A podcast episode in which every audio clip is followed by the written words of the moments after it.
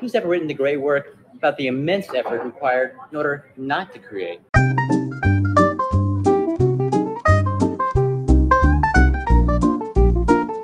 Welcome to the Lucid Shapes podcast with me, Mark Crawford.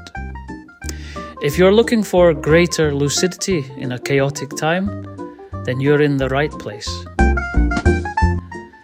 Slacker is a 1990 American independent film directed by Richard Linklater, offering a somewhat unconventional look at the lives of disaffected youth, intellectuals, eccentrics, and social outcasts living in Austin, Texas.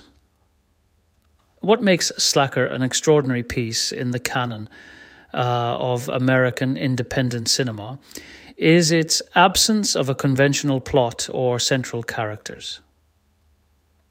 Instead of adhering to the classical three act narrative model, the film employs a unique relay structure in which the camera follows one character or set of characters for a few minutes before shifting focus to a new set of characters who are often only tangentially related to the previous.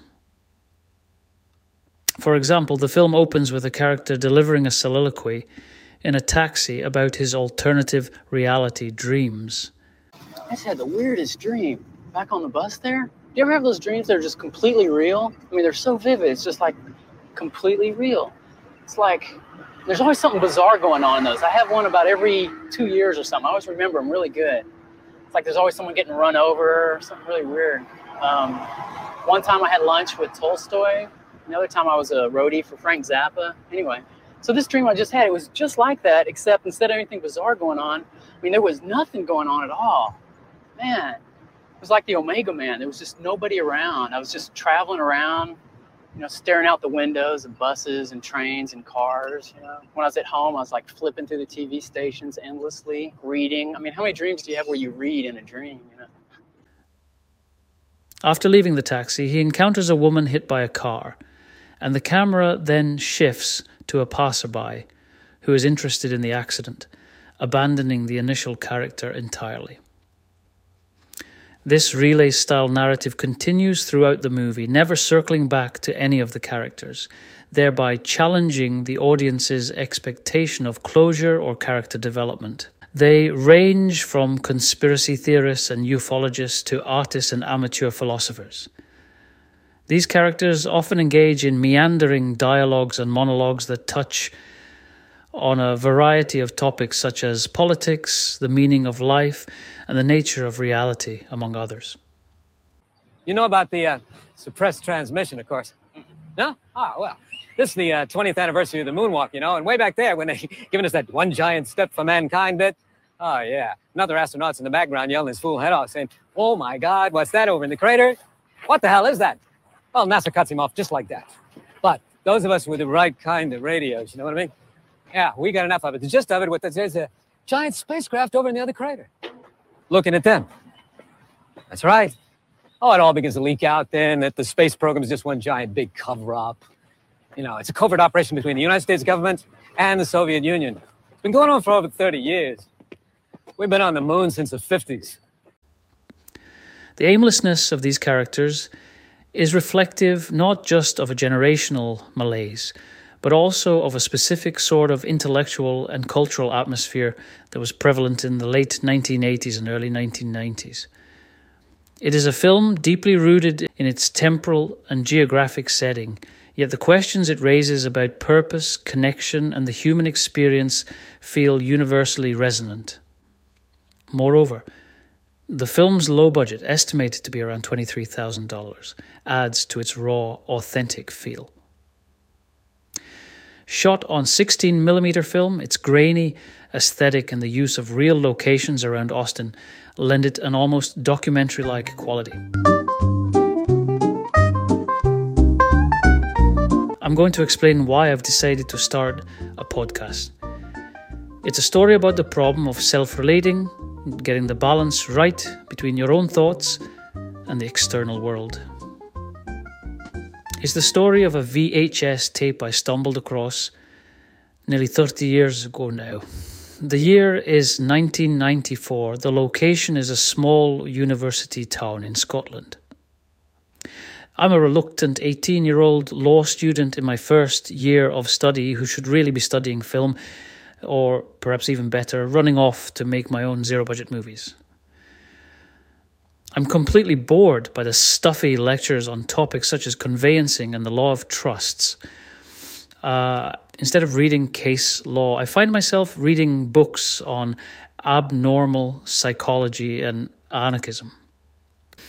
Nelson Mandela has just become the first president of South Africa to be elected through universal suffrage. Kurt Cobain has been dead for a few weeks, and less than 0.5% of the world's population are currently connected to the internet.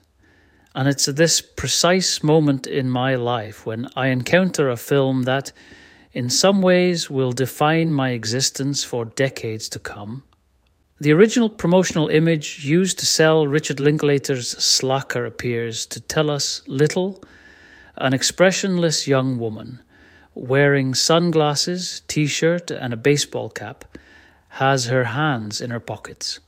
When I bought the VHS from the local store, I knew nothing of the film's structure or premise and had never heard of the director even though Linklater's second film, Dazed and Confused, had already been released a year earlier. I was buying it for one reason only the magic pull of that word, that concept, slacker. I might understand you're still hanging around with Dr. Emmett Brown McFly. Now, let me give you nickel's worth of free advice, young man. The so called Dr. Brown is dangerous. He's a real nutcase. You hang around with him, you're going to end up in big trouble. Oh, yes, sir. You've got a real attitude problem, McFly. You're a slacker. You remind me of your father when he went here. He was a slacker, too. Can I go now, Mr. Strickland? Slacker didn't sell itself to me as a high concept film, but it did seem to promise the unfolding of an existentially potent concept that was of the moment, but not yet fully defined. As I started watching the tape at home by myself, I was presented as all viewers of the film are with an almost documentary window looking out onto Austin, Texas, 1989. As the hot Texas sun hits these lazy, untidy bodies that we see on screen, F.W. de Klerk has been elected as the final minority rule president of South Africa. Nirvana just released their debut album Bleach, and the ink is drying on the first blueprint for the World Wide Web. In some respects, even in 1994, Slacker stood as a historical document of a moment that had already passed. Just two years after Slacker was filmed, Bill Clinton made a campaign promise to end welfare as we know it, culminating in his uh, administration's welfare to work reforms. Um, and in the UK, the first student loans were offered, marking the beginning of the end for universal student grants. But I'm concerned. They're coming for our children. They're coming for the poor. Clinton vetoed two Republican bills as too harsh. But up for re election in 1996, he signed a third. Welfare recipients would have to find work or else. After two consecutive years on welfare or five years over a lifetime, benefits can be cut off, whether or not the recipient has a job. Throughout the 1980s, Reagan and Thatcher had demolished the post war world of, to borrow LBJ's term, the Great Society, the world of expanding civil rights, anti poverty programs, community action, and Columbo. The 1990s saw their successors, both conservative and liberal alike, build the much harsher world of workfare, fewer employment rights, higher student loans, and Baywatch. Uh, back in 1994, I think I misinterpreted Slacker as being in resistance to this new world, when in fact, within its own context, it was probably more of a disorientated response to the collapse of the Great Society. Every society has its own unique way of organizing enjoyment. Although I consciously hope for a more community spirited, less atomized, and more sociable world, part of me also loathes the idea because I can't imagine myself enjoying it. Um, my personal enjoyment, and note, uh, I lament this, has basically become fully atomized and neoliberal. Uh, I don't like big gatherings of people where I'm expected to socialize with strangers. I like sitting at home watching movies and surfing the internet. But I wasn't born this way. My personal enjoyment is the product of a socialization process intended to ensure that I fit in with the current economic model as the perfect worker consumer. Slacker shows us a world in which this rewiring of enjoyment is incomplete. Because the process of economic transformation in 1989 was incomplete. The counterculture had exhausted itself and had more or less become a joke by 1989, recycled into a consumerist lifestyle that was no more threatening to the system than Gordon Gekko. In fact, the irony is that we now know that Gordon Gekko was a much bigger threat to the system than the counterculture, but I digress. Someone reminded me the other evening that I once said greed is good. Now it seems it's legal. but, folks, you know, it's greed that makes my bartender buy three houses he can't afford with, with no money down. And it's uh, greed that makes uh, your parents uh, refinance their $200,000 house for 250 And then they take that extra 50 they go down to the mall. They buy a plasma TV, uh, cell phones, computers, uh, an SUV, and hey, why not a second home while we're at it? Because gee whiz, I mean, we all know the prices of houses in America always go up, right? What the original counterculture provided, the original slackers of the 1950s, 60s, and 70s with, was a feeling of authentic reciprocal recognition between those who had dropped out of the mainstream. Instead of competing to be the coolest, you and your friends were all cool because you relied on each other for that feeling and so, what happens when culture becomes lifestyle and the anchoring of your form of enjoyment in mutual recognition disappears? Suddenly, you can no longer rely on a community of like minded others to validate your enjoyment. You're forced to become more and more self relating, balancing your internal monologue with the external world in a, a singular and proactive way. It's a state of being in which you are fully confronted with the abyss of subjectivity, your freedom to create how you are going to relate to external conditions that you cannot create.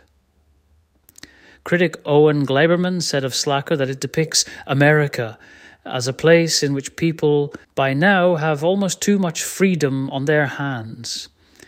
But this is nonsense. People cannot have too much freedom on their hands. What the film actually shows is a collection of people who are struggling to master the handling of their freedom.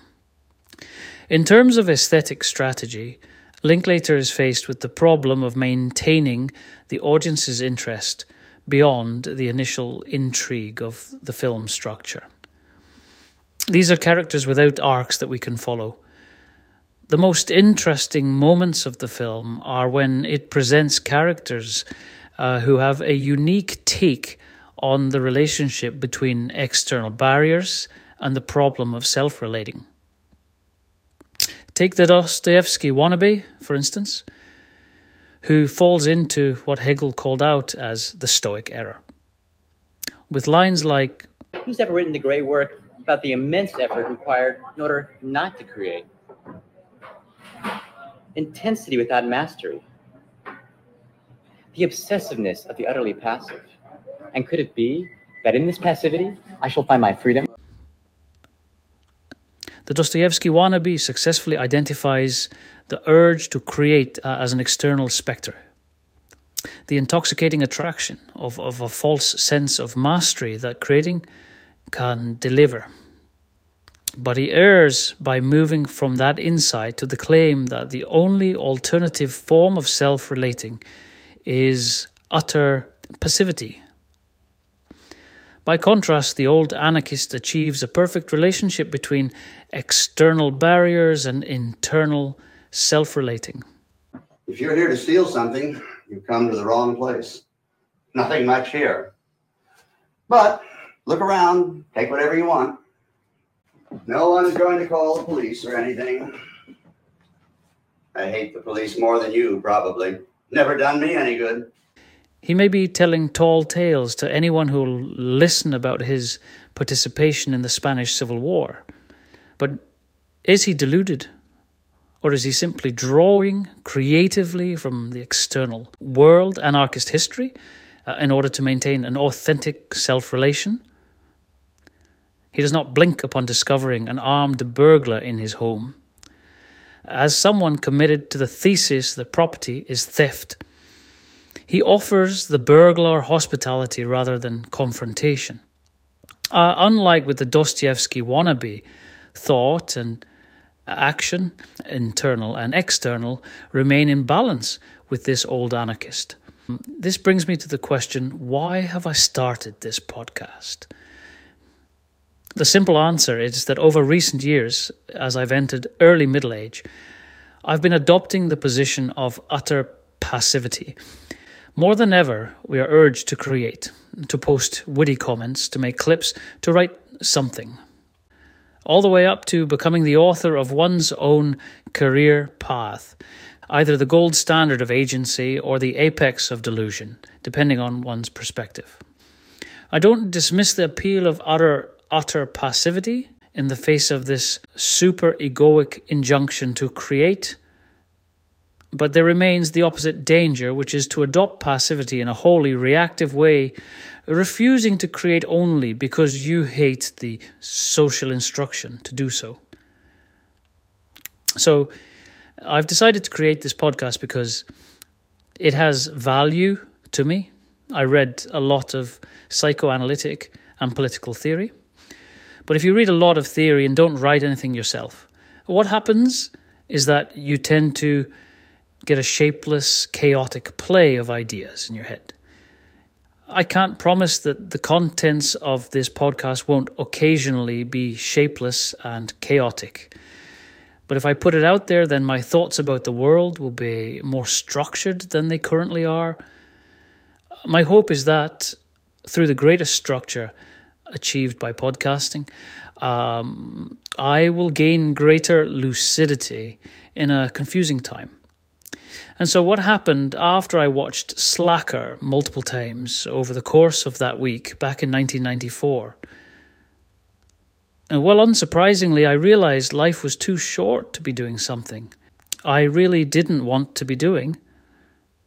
And so I dropped out of university but that, as they say, will be a story for another day.